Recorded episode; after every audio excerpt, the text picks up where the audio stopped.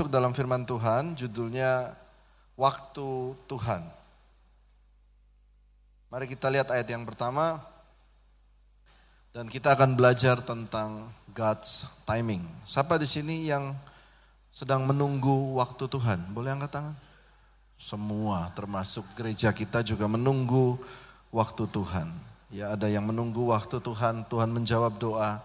Ada yang menunggu waktu Tuhan untuk pekerjaan, untuk menunggu waktu Tuhan untuk dipulihkan Tuhan. Menunggu waktu Tuhan, semua menunggu waktu Tuhan. Mari kita lihat ayat yang pertama dari Yohanes 2 ayat 3 dan 4. Ketika mereka kekurangan anggur, kita baca sama-sama 1, 2, 3. Ketika mereka kekurangan anggur, Ibu Yesus berkata kepadanya, mereka kehabisan anggur.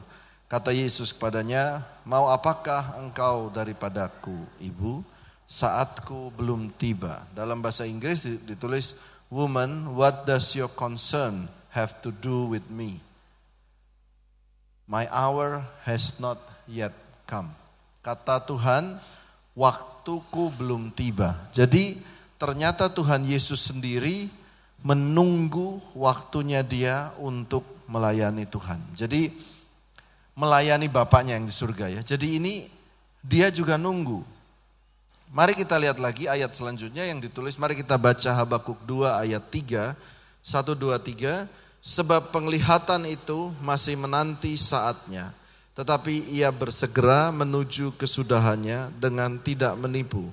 Apabila berlambat-lambat, nantikanlah itu. Saya ulangi lagi, apabila berlambat-lambat, nantikanlah itu. Sebab itu sungguh-sungguh akan datang dan tidak akan bertangguh saya ulangin lagi apabila berlambat-lambat. Apa? Nantikanlah itu. Sebab itu sungguh-sungguh akan datang dan tidak akan bertangguh. Jadi janji Tuhan dikatakan sungguh-sungguh akan datang. Yang percaya katakan amin. Mari kita lihat selanjutnya bahwa bagaimana Yesus ini mengajarkan kita untuk menanti. Ya, berapa lama Yesus juga menanti? Kita akan lihat Yesus lahir di Bethlehem, saudara lihat di kiri. Ini adalah timelinenya Tuhan Yesus. Berapa lama Tuhan Yesus menunggu? Umur 30, dia hanya melayani 33 3, 3 tahun saja dalam hidupnya, lalu disalibkan di usia 33 tahun. Dan dalam tiga tahun dia melakukan begitu banyak mujizat. Mati, bangkit kembali, naik ke surga. Itu dia hanya lakukan tiga tahun saja. Berapa lama dia tunggu? Berapa lama? 30. Nah, beberapa orang-orang yang yang membuat teori konspirasi berkata ada yang berkata Yesus pergi ke Himalaya, Yesus pergi ke India, Yesus pergi ke mana-mana. Tapi kalau kita belajar dari Alkitab, apa yang Yesus lakukan? Saudara lihat, He's waiting, menunggu. Saudara lihat kenapa saya taruh gambar di sini. Kalau saudara buka video atau buka satu dokumen dari email dan internet saudara loading begini. Saudara nunggu semenit aja udah kesel kan. Ih, mana sih wifi di mana nih wifi di mana. Tetapi Tuhan Yesus menunggu 30 tahun. Jadi ada pola waktu Tuhan. Katakan amin. Kalau kita belajar akan firman Tuhan, bahwa ada pola-pola waktu Tuhan, sehingga dalam hidup ini waktu kita berdoa Tuhan belum jawab, kita berusaha Tuhan belum jawab. Ikut polanya dengan lebih beban yang lebih ringan. Karena ada pola waktu Tuhan. Saudara lihat waktu Yusuf mendapatkan mimpi dia akan menjadi orang yang di atas. Menjadi raja. Dia harus menunggu selama 13 tahun. Betul ya? Daud waktu diurapi Samuel kurang lebih umur 17. Kapan dia diurapi menjadi raja? Umur 30 tahun, berapa lama? 13 tahun juga. Paulus pada waktu dia bertemu dengan Tuhan, Tuhan Yesus waktu menampakkan sinar kemuliaan di depan matanya sehingga ia buta. Dia baru diterima rasul segolongan dengan rasul-rasul. Berapa lama? 13 tahun. Ada angka 13 di situ. Kalau saudara lihat dari kitab Matius ditulis ada 14 generasi dari dari waktu Musa keluar dari sini lalu 14 generasi, lalu 14 generasi ada tulisan 3 kali 14 generasi baru Yesus datang. Dia harus menunggu satu pola tertentu 14, 14, 14 baru dia datang. Jadi Tuhan bergerak dengan pola-pola waktu dengan caranya dia, dengan waktunya dia. Yang kadang kita tidak bisa memaksa Tuhan. Sampai sini saudara nangkep ya. Nah kita lihat. Tetapi kalau kita masuk dalam waktunya Tuhan. Maka semuanya itu harus berlari. Kalau Tuhan sudah waktunya untuk melakukan bagiannya. Mari kita juga berlari. Kita lihat di sini. Saudara ada seorang penulis dari sebuah buku. Dia menuliskan. Ada orang bernama Aristoteles, seorang filsuf dari Greek, dari Yunani. Sudah lihat nih Aristoteles. Dia mengajar hidup dalam hidupnya selama 40 tahun. Lalu ada Plato, Plato mengajarkan filsuf 50 tahun. Lalu ada Socrates, penulis-penulis filosofi, filosofi tentang kehidupan. Total 130 tahun para filsuf terkenal dunia ini. Tetapi semuanya kalah dengan Tuhan yang hanya melakukan berapa tahun? Tiga tahun. Alkitab lebih tersebar daripada pelajaran filsuf Socrates, Plato, dan Aristoteles 130 tahun. Digabung jadi satu. Karena waktunya Tuhan itu melewati semuanya. Yesus dikatakan tidak pernah belajar melukis. Tetapi apa yang dia buat dilukis oleh Leonardo da Vinci, dilukis dengan indah oleh Michael Angelo, dilukis dengan indah oleh Raphael. Karena dia mengikuti waktu Tuhan yang tiga tahun itu. Beethoven, Yesus tidak pernah menuliskan sebuah lagu. Tetapi Beethoven, Handel, Bach, semuanya menulis tentang Tuhan Yesus. Lagu tentang Tuhan Yesus. Hanya karena Yesus bergerak dalam waktu yang ditentukan oleh Tuhan dengan tepat. Jadi saudara, pada waktu Tuhan bergerak, segeralah berlari. Katakan amin. Nah kita lihat, Pak, lalu kalau begitu kapan dong waktu buat saya? Nah ini saya sudah mulai masuk poin, tiga poin lalu kita selesai. Waktu buat saya kapan? Orang itu diberkati pak, orang itu kok sudah mendapat jawaban doanya dia dia dia nggak nggak ini. Waktu buat saya kapan? Nah saya mau ada sebuah ayat yang menarik. Saya mau saudara tangkap, saudara boleh capture di handphone saudara. Ayat ini pengkhotbah 3 ayat 1. Saya mau kasih tahu. Mari kita baca sama saya. Semua orang ada waktunya. Semua orang ada berkatnya. Katakan amin. Buat Sandy ada waktu Tuhan yang spesifik. Buat Regi, buat Andy, ada waktu Tuhan. Semua pasti ada waktunya. Jangan bilang, oh iya Pak dia kan anaknya orang kaya. Enggak, enggak. Saudara juga punya waktunya. Karena ada ayat yang mendukung ini. Dan tidak terkecuali dia tidak sebut nama yang berawalan A, nama yang berawalan N, orang yang tinggal di pasar rebo, orang yang tinggal kontrakan. Tidak, dikatakan semua. Mari kita baca. Untuk segala sesuatu ada masanya. Buat Pak Gosali juga ada masanya, buat Niko, Mona, ada masanya Tuhan. Untuk apa pun.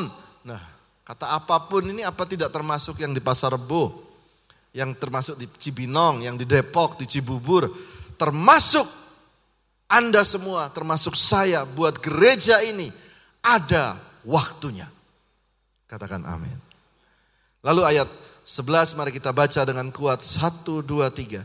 Ia membuat segala sesuatu indah pada waktunya. Saya ingat Wawan mana Wawan?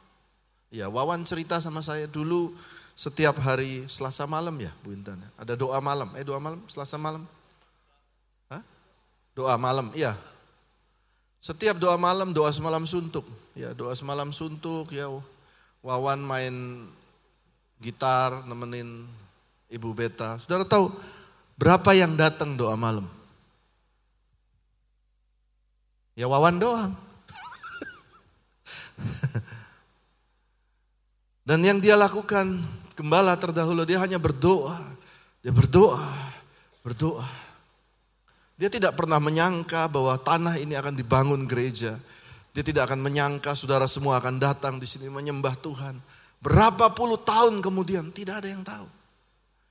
Tetapi pada waktu genap waktunya, siapa pun yang meneruskan, itu doa harus dijawab. Jadi saudara jangan menyerah berdoa buat anak-anak.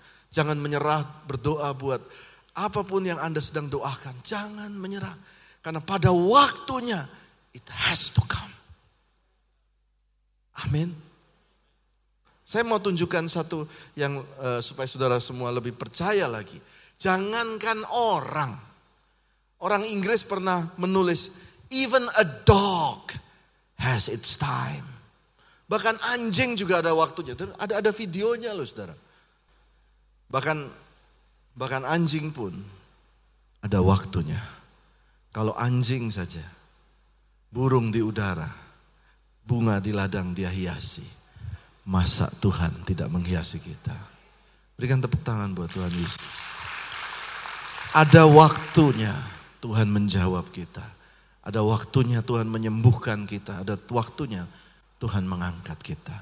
Amin saudara. Mari kita lanjutkan saudara. Kita belajar tentang poin yang kedua.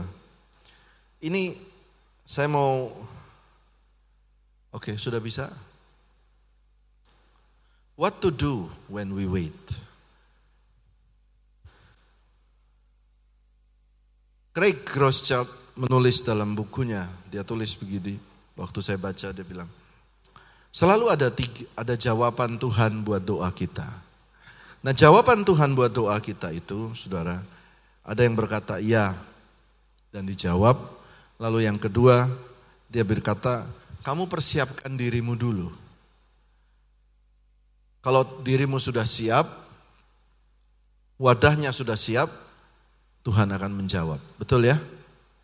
Tapi saya mau kasih jawaban yang ketiga yang ditulis Craig Groeschel dan uh, saya mau saudara semua juga menerima ini. Kadang-kadang yang saudara doa itu juga tidak dijawab.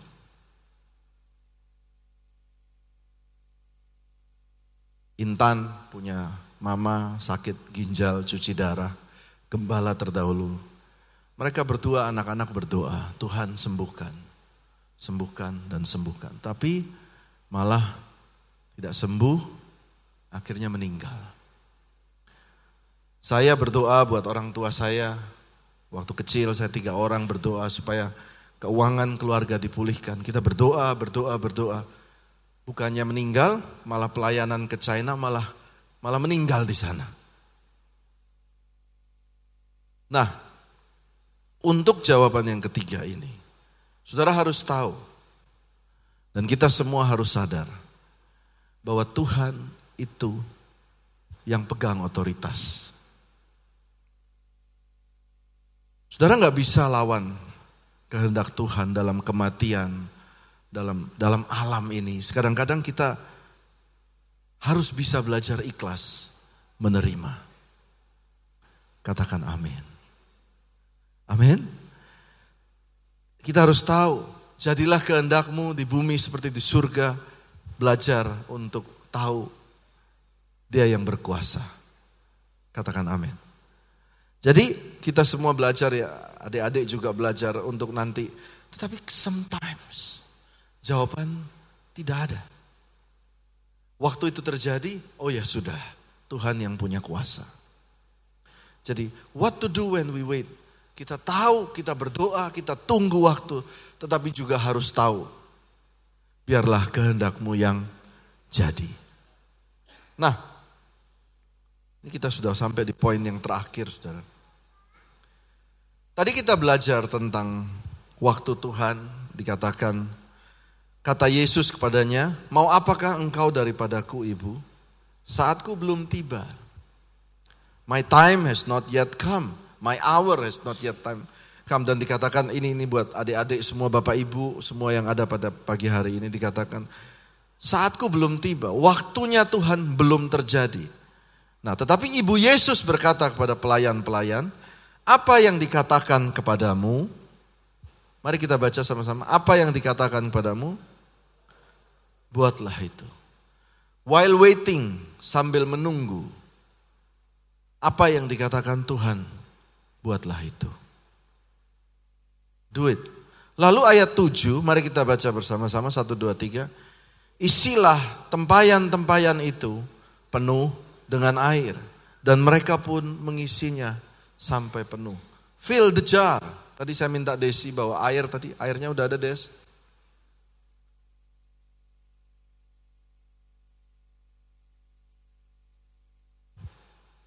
Sudah ada?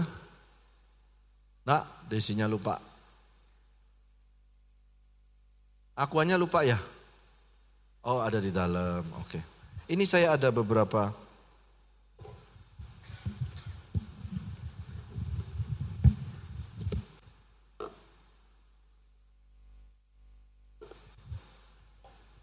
Kita lihat ya. Oke, bukain, tolong bukain.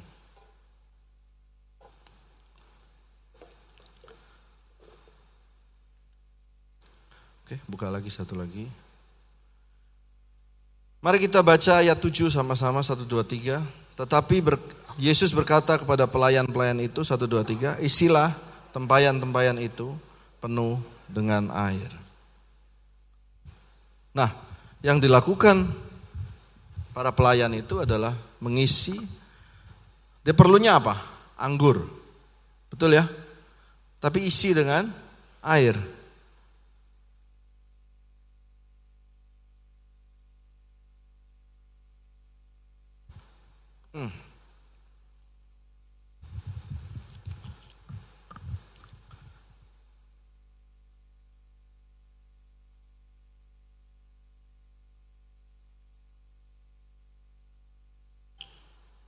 Ada lagi nggak?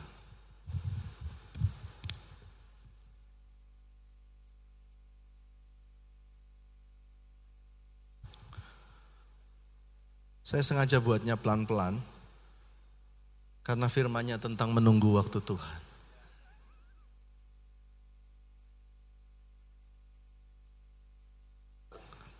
Bermanfaat gak sih? Enggak kan? Mengisi tempayan ada ada manfaatnya nggak sih? Air perlunya anggur, betul kan? Tapi Tuhan berkata, fill the jar. Selama engkau menunggu waktu Tuhan, isi tempayan. Lakukan yang kamu bisa. Do what you can. Meskipun kelihatannya itu kayak Tuhan aku doanya punya jawaban doa sebesar ini. Tapi kok aku jual nasi uduk ya Tuhan? Ya, fill the jar. Keep on fill the jar. Fill the jar juga artinya isilah tempayan-tempayan orang lain di sekitarmu yang kosong juga.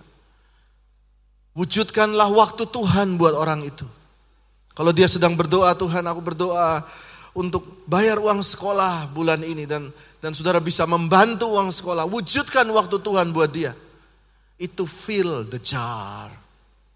Dan yang buat saudara seakan-akan seperti terus itu nothing. Gak ada gunanya. Tetapi Alkitab mengajarkan lima roti, dua ikan taruh di tangan Tuhan Yesus termultiplikasi. Air ini waktu dia isi, isi, isi, isi, isi. Tiba-tiba airnya berubah jadi anggur. Minyak dalam tempayan waktu diisi, diisi, diisi. Mendadak seluruh tempayan penuh. Bahkan tempayan-tempayan tetangga semua penuh. Fill the jar. Jadi berkat buat orang di sekitarmu. Fill the jar, doakan orang di sekitarmu waktu engkau menunggu. Fill the jar, engkau angkat tangan memuji Tuhan padahal kita sendiri masih belum dijawab. Itu namanya fill the jar. Berikan tepuk tangan buat Tuhan Yesus. Nah, semua bisa berubah. Saya kasih contoh di sini saudara. Waktu fill the jar, waktu engkau sedang itu tetap jalani hidup ini dengan sukacita. Tetap senyum, tetap happy, tetap tetap semangat. Jangan terus-menerus mabok dalam kehidupan ini, dalam terus-menerus stres, depresi saya. Nah, Saudara, satu hari seorang hamba Tuhan bercerita kepada saya, dia punya uh, sebuah brankas ya. Brankasnya itu isinya ada beberapa perhiasan. Beberapa perhiasan dan dia harus panggil tukang kunci untuk memperbaiki brankas tersebut. Waktu tukang kunci ini datang, tukang kunci ini berkata, izinkan saya bekerja. Dan saudara tahu, karena itu brankas yang cukup mahal, yang cukup kompleks, saudara. Bukankah masalah kita juga kadang cukup kompleks? Maka tukang kunci itu bawa peralatan yang banyak sekali. Dan dia berkata, izinkan saya bekerja. Maka si hamba Tuhan ini berkata, oke, okay, saya persilahkan Anda bekerja. Tapi saya menunggu ya dekat kamu ya. Saya mau lihat cara kerja kamu. Terganggu nggak tukang kuncinya? Terganggu nggak? Terganggu. Biarkan Tuhan bekerja. Waktu kita punya beban, kita datang kepada Tuhan Yesus pada hari ini. Letakkan bebanmu di hadapan Tuhan. Menyanyi dengan sukacita, biar tukang kunci itu bekerja. Karena tidak ada apa pun yang kita bisa lakukan untuk membantu dia menyelesaikan masalah kunci itu. Nggak nyampe. Betul nggak? Izinkan dia bekerja. Katakan amin, saudara. Mari kita bangkit berdiri, saya undang tim pelayan semua. Ayat yang terakhir, mari kita baca bersama-sama. Halo? Bisa tim ini? Ayat terakhir. Mari kita baca satu dua tiga. Tuhan adalah baik bagi orang yang berharap kepadanya. Bagi jiwa yang mencari dia. Adalah baik menanti dengan diam pertolongan Tuhan. Jadi hari ini saudara ingat apa? Isi tempayan dengan apa yang kita bisa. Lalu apalagi yang tadi kita ingat, tahu Tuhan yang kontrol segala sesuatu. Dan ingat, semua pasti ada waktunya.